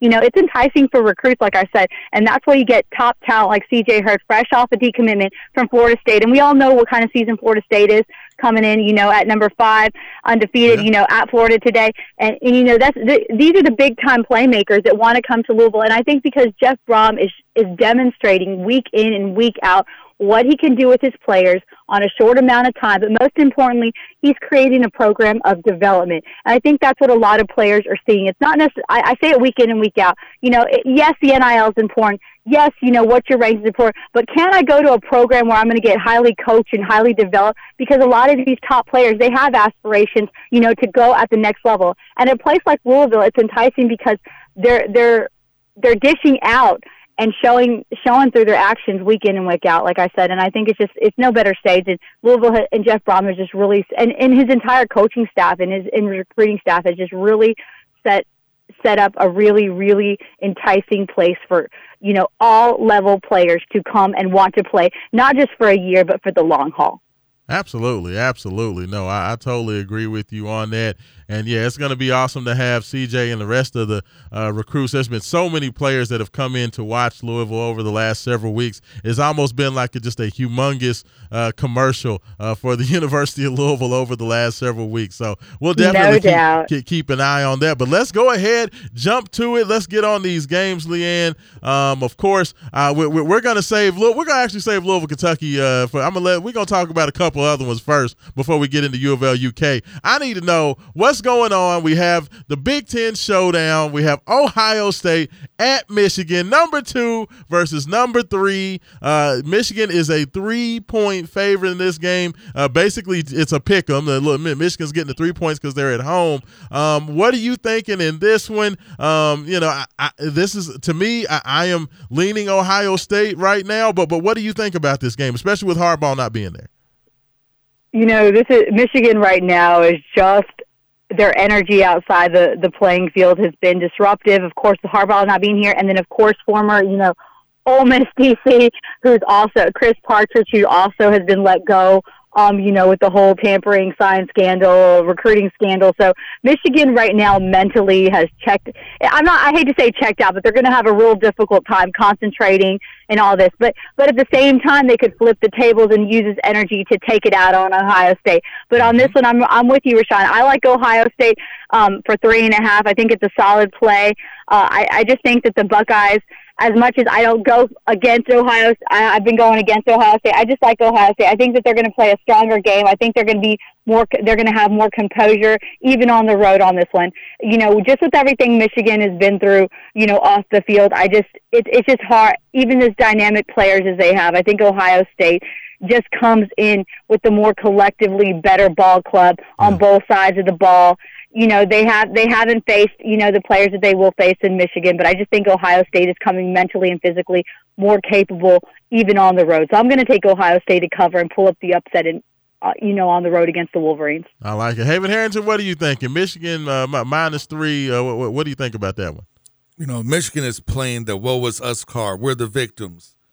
Uh, the past couple of weeks, they've just been running the ball down everybody's throat. Shamar, uh, Sherrone Moore, former Louisville tight ends coach, now offensive coordinator, now interim coach for your Michigan Wolverines, has been doing a great job of literally just playing bully ball. Yeah. Ryan Day, I know a lot of Ohio State fans are not happy with Ryan Day, not sure that he can actually win the big one, and this is the big one. I think they get it done. Give me Ohio State three by three. Nice, nice. There we go. And you know what? I, I agree with you guys. I just don't think Michigan's going to be able to just bully ball, uh, you know, Ohio State the way they did Penn State and the last couple of teams that they've played over the last couple of weeks. They're going to have to be able to make some plays in the passing game. J.J. McCarthy has not really been asked to do much of anything all year. That's why it's always been funny to see him as a Heisman candidate because it's like he really hasn't really thrown the ball at all. So yeah, I understand he's playing for undefeated Michigan, but like he hasn't really done anything. And I think this is a situation where you know Ohio State has the best offensive player in the game in Marvin Harrison Jr. I think Marvin Harrison's going to make the plays. Um, I, I, do like the Buckeyes. I just don't think Michigan's going to be able to score enough points uh, to be able to stay in this one. So give me Ohio State as well in that one. Let's go ahead and turn it to, to the Iron Bowl. Let, us talk about a little Auburn, Alabama. Alabama still looking to try to backdoor their way uh, into the, the playoff. Nick Saban took a, a, very sh- shaky early start to the season, a loss to Texas, and he's shucking it off. Alabama's playing their best football right now. They're heading on the road uh, to Auburn. They have nothing to play for but to upset the apple cart, knock off Alabama in their playoff hopes. Uh, Alabama is a 14 point favorite in this one on the road. Um, does Auburn have any shot to do anything against the uh, against the Tide today? You know, you want to think, like you said, in a rivalry week, Hugh Freeze would nothing love nothing more than to to throw off the chance of of Nick Saban spoiling the party, even though they're their SEC championship against Georgia. Uh, normally, I wouldn't take such a high line. I've been I've been going against the Crimson a lot, but like they say, you really shouldn't bet against Nicky Saban and the Alabama Crimson Tide bi- in big games. Like uh, Alabama has just come really seasoned. They've really come into his own. Jalen Milroe has just been fantastic. You know, they cruised over Chattanooga last week. The Tigers suffered, and while Auburn suffered a huge defeat over New Mexico State last Saturday, even though they were the 25 point favorite. So in this one, even though the line's big, yes, it's in the Iron Bowl, yes, it's in the road, but I think Nick Saban, not only in this game, of course, getting the Iron Bowl victory is, is always a big uh, is always a big must when you're Alabama and you're Nick Saban. But the I think he also has to have another strong, convincing win down the stretch. Um, even though he's he's already guaranteed a spot in, in the in the SEC championship, but also to keep that playoff berth and, and to leave and show that playoff committee that you know that Alabama deserves to be there and they want to be there. So I'm going to take Alabama 14, lay down the points. Like it, I like it. Haven Harrington, what do you think? In Alabama uh, minus 14? Man, I'd take Alabama minus 21 with these fools. Auburn is, is is is horrible this year. I mean, just horrible, horrible. Give me Alabama in 21.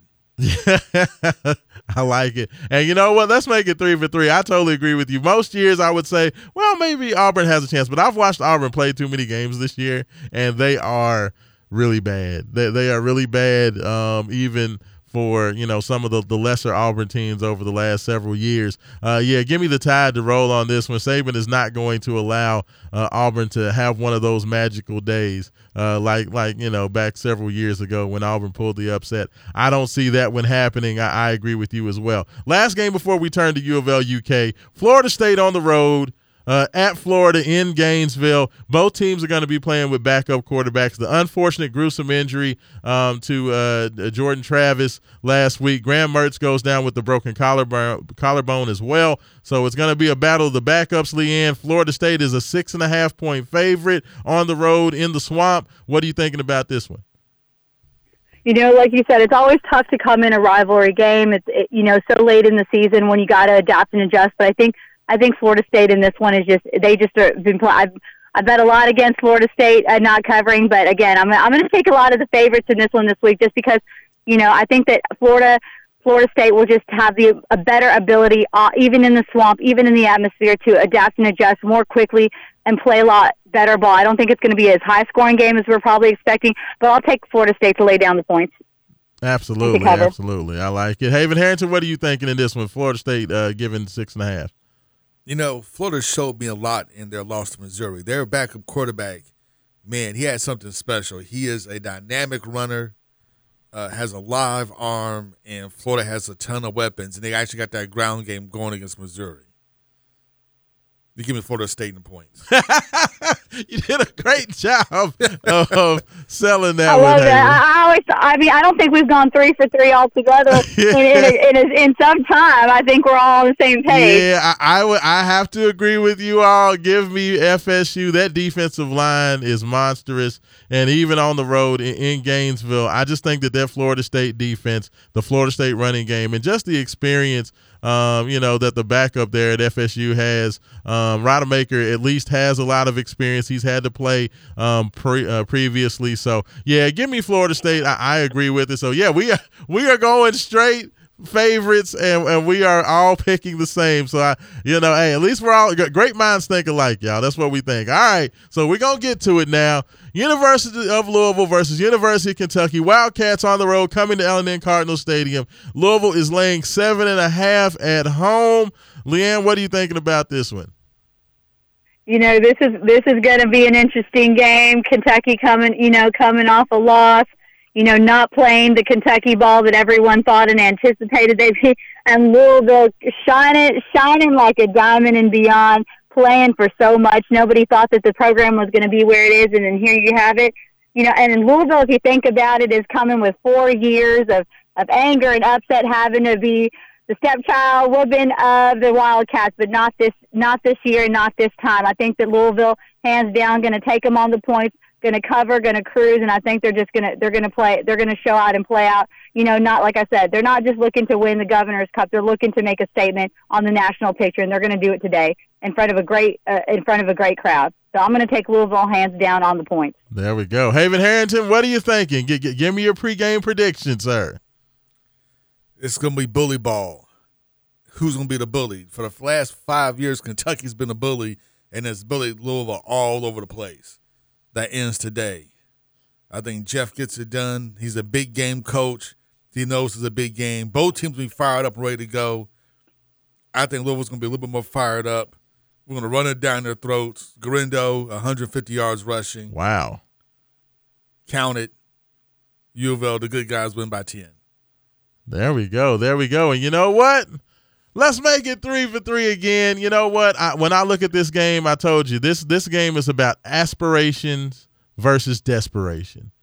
Louisville aspires to be a playoff team. They aspire to be one of the best teams in the country this year.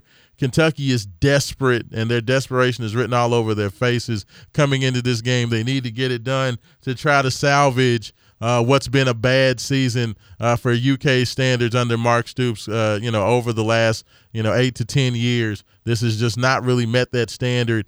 Um, I, I do think that the running game is going to be super important, but I saw something in Jack Plummer. Um, some of the passes that he made, shaking off the slow start uh, to make big plays in the passing game, especially to the tight ends. I love way, the way the Louisville tight ends are playing. I would love to see Joey Gatewood get into the end zone versus his former team. Uh, to see him score that touchdown, I think it would be huge for him. I think it would be huge for just the statement uh, uh, of Gatewood just kind of showing that he's kind of re- reclaimed a new career, and now a guy who's getting NFL looks as a tight end as well. Um, so I, I give me Louisville. I think they're going to get it done. I think Kentucky's going to keep it close. There's going to be something weird that happens, as it always does in these games, a defensive touchdown or uh, some sort of weird special teams, and that's going to keep Kentucky in the game early. I think Louisville puts it away in the second half. Give me the uh, the the, the Louisville Cardinals for the victory, 28 21. I think they get it done. I think the Wildcats play better than than advertised. Um, but you know, I, I, do think it's it's gonna be close. I, am I'm, I'm gonna take Louisville to win, but I think it's gonna be by that seven. I don't like that seven and a half. Um, so I you know, I Kentucky in the points. I think it's gonna be a seven point game, but I do think that Louisville gets the win uh, you know, with, with maybe a, late uh, touchdown. So I, I, I will I, I, will say that we're, we're gonna we're, we're, all picking Louisville to win, but I'm actually gonna take Kentucky to cover those those seven and a half. I, I thought it was six and a half still, uh, and I was gonna take Louisville, but it's seven and a half. I don't like that number, y'all. Uh, so so give me that. But uh, LeeAnn before you get out of here, do you have any other games that you're looking at um, that, that you that you see that you know folks may want to keep an eye on today? Yeah, well, my lock game is uh is Houston. Houston on the road against uh, UCF. I think uh, Houston. Uh, last time I looked at the line was uh, was the underdog by 14. They also play at, at noon, so I'm going to take Houston as my lock pick today. And I am going to go with some underdogs, of course. Number one, Georgia. Uh, Georgia Tech. I think last time I saw along that UGA was favored by 24 yes, points. 24. Maybe it was 29, but 24 points. But I but I just like Georgia Tech in a rivalry game. You know, they're they're playing. You know, even though this game it matters, but it doesn't matter in a lot of points. So I I think that's still a lot of points. I'm going to take Georgia Tech to cover with those 24 points, and then South Carolina just happens to get weird against Clemson. Even though Clemson's had an up and down season, they're they're kind of coming into their own, but they're still the seven and a half point favorite. But I'm going to take South Carolina and Shane Beamer and, and the weirdness at home in a rivalry game. So I'm going to take South Carolina to cover and, and maybe even pull up the upset against Clemson in a rivalry weekend. So taking a few underdogs on, on the back end. But yeah, it's it's going to be a good weekend and and a lot of rivalry games and everything. Like you said, anything can happen, but I, it's going to be a lot close. So I wouldn't take the over on too many games today. Absolutely, I do like that one. And just a bonus pick for me, you all. NC State is getting two and a half points at home versus North Carolina. I'm on that all day. Uh, give me the Wolfpack, and I'm taking them two and a half points. I think that NC State's going to get the outright win, but the fact that they're getting points at home as well as they've been playing, uh, give me that one. But LeeAnn, I definitely appreciate everything. Uh, enjoy the game, uh, and, uh, look, look to chat with you soon. Okay. Sounds good. Sounds good. There we go. All right, there we go. LeeAnn Herring, as always, uh, you know, the, the rebelwalk.com is where you can check her out um, and just definitely appreciate her being a part of everything that we do and have continued to do, um, you know, th- throughout this football season, Haven Harrington. And uh, as I start getting a little bit of Brand Nubian's punks jump up to get beat down playing in the background, uh, give me kind of your final thoughts about the game and what we're going to see today, Haven. Guerendo running down people's throats, play action pass over the top. Good guys win. Bully balls back. Hey, hey, uh, and, and one of our texters, by the way, said, uh, texted in and said, so nobody's going to say nothing about Dolly Parton. Hey, let me tell you something. Dolly showed out at the at the, the, the, Dallas Cowboys game. Man, the fact that Dolly is 77, almost 78 years old, and she can still go out there looking good in her Dallas Cowboys okay, cheerleading first uniform. Of all, hey, I'm go a Cowboys Dolly. fan. I don't care about the Cowboys uh, to in a playoff game. That's yeah, fair. I said it. You, yeah, you, you sound like you had a little bit of stank behind that, Haven Harris. I You have a lot of stink behind that. Win a playoff game, damn it. But shout out Dolly, man. Shout out Dolly, girl. Go ahead and do your thing. That's what I'm talking about. She's the ageless one. She is not. She hasn't changed at all since I was like five. That's what Botox will do for Hey, man, I'm telling you, but it's got to be the good stuff because hey, there's a lot younger that look a lot worse than Dolly. And she has good surgeons, good doctors. Yeah, absolutely, absolutely. But yeah, I agree with you, Haven Harrington. I think Cardinals get it done. It's going to be all about toughness. It's going to be all about fight. And you know what? Some punks is about to get uh, to jump up, and they're going to get beat down. For Haven Harrington, this is Raashaan Myers. This is Wake Up 502. Enjoy the game and go Cards.